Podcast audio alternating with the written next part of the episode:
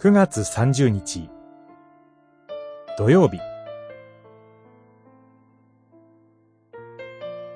慈しみ深い神を信頼せよ。詩編にじゅうごへん。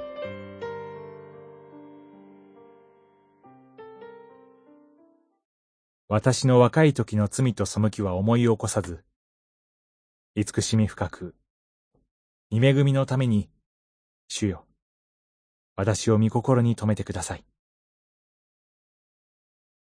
にじゅうごへんななせつ。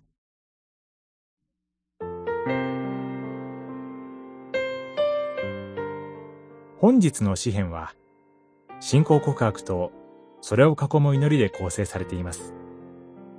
詩人は、神は恵み深く正しく戒し、罪人に道を示してくださいますと告白します。それは、ダビデがこれまでの歩みの中で体験してきた神に対する告白です。神は、罪人に主の道を示し、貧しい人に主の道を教えられますが、その主の道はすべて、慈しみと誠です。ダビデにとって、その人生の歩みの中で示された最も大切なことは、このこと、罪の許しであり、主なる神の恵みと慈しみであったのです。それは、私たちにとっても同じではないでしょうか。信仰告白とは、信仰の対象について悟ったことを語ることでもあります。主観的ではなく、客観的です。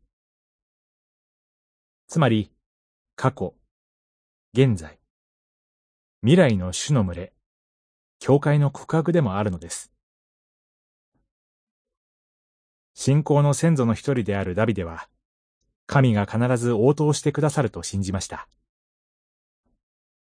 神はその通りにしてくださり、慈しみ深く、恵みに豊かな神ご自身を示してくださいます。神は、罪深い人間を救うため、愛を示してくださり、裁きで終わらず、救ってくださいました。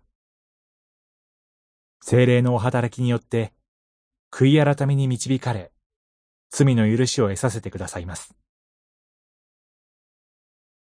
祈り。主よ、